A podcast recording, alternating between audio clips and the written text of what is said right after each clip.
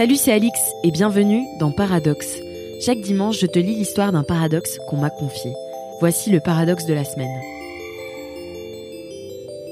Salut toi. J'ai quelque chose à te dire. Depuis que je suis toute petite, je suis timide. Maladivement timide. Par exemple, au moment de postuler pour mon stage de troisième dans une librairie, j'ai tellement rôdé dans le magasin sans oser parler aux vendeurs qu'ils me surveillaient parce qu'ils pensaient que j'étais venue voler des mangas. Ma timidité, j'ai bossé dessus, mais je pense qu'elle ne me quittera jamais vraiment. Parler à un ou une inconnue, ça reste compliqué pour moi. C'est juste que j'arrive mieux à le cacher maintenant. Par contre, ce qui est paradoxal, c'est que je ne suis pas du tout timide devant une foule. Je peux parler devant 50, 100, 300 000 personnes sans la moindre goutte de sueur. La première fois que j'ai compris que c'était un paradoxe, c'est quand j'ai dû prendre la parole à l'avant-première d'un film. La salle était pleine. C'est impressionnant de voir tous ces gens face à soi, d'avoir un micro et puis d'être entre guillemets sous la foule, puisque les salles de ciné sont en pente. Mais aussi étrange que ça puisse paraître, je ne me suis pas du tout sentie timide à ce moment-là. Mon cœur battait un peu la chamade, bien sûr, mais rien à voir avec la panique qui me saisit au moment de demander un renseignement à une vendeuse Sephora.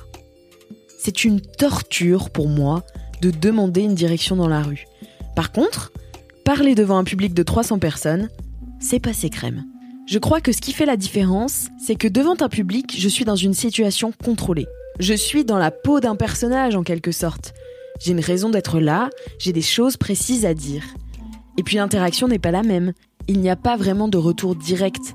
Pas comme à quelqu'un à qui je parlerais en tête à tête et qui me ferait sentir que notre conversation l'ennuie. Enfin, je sais que c'est sûrement ma parano de timide qui joue, mais c'est parfois l'impression que j'ai. Ce qui est cool, c'est qu'arriver à parler en public m'aide à avoir moins peur des interactions en one-to-one. Même si ça me demande toujours beaucoup de courage d'aller demander le prix d'un rouge à lèvres. Ouais, je sais, c'est chelou, mais c'est comme ça. Et ouais, c'est paradoxal.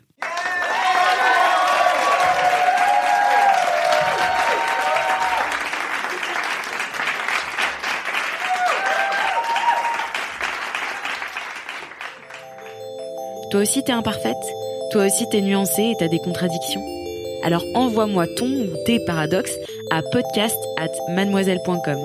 Et à dimanche prochain pour un nouvel épisode de Paradoxe.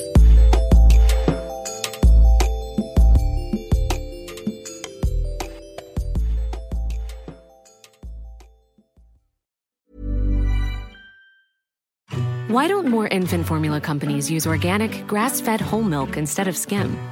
Why don't more infant formula companies use the latest breast milk science?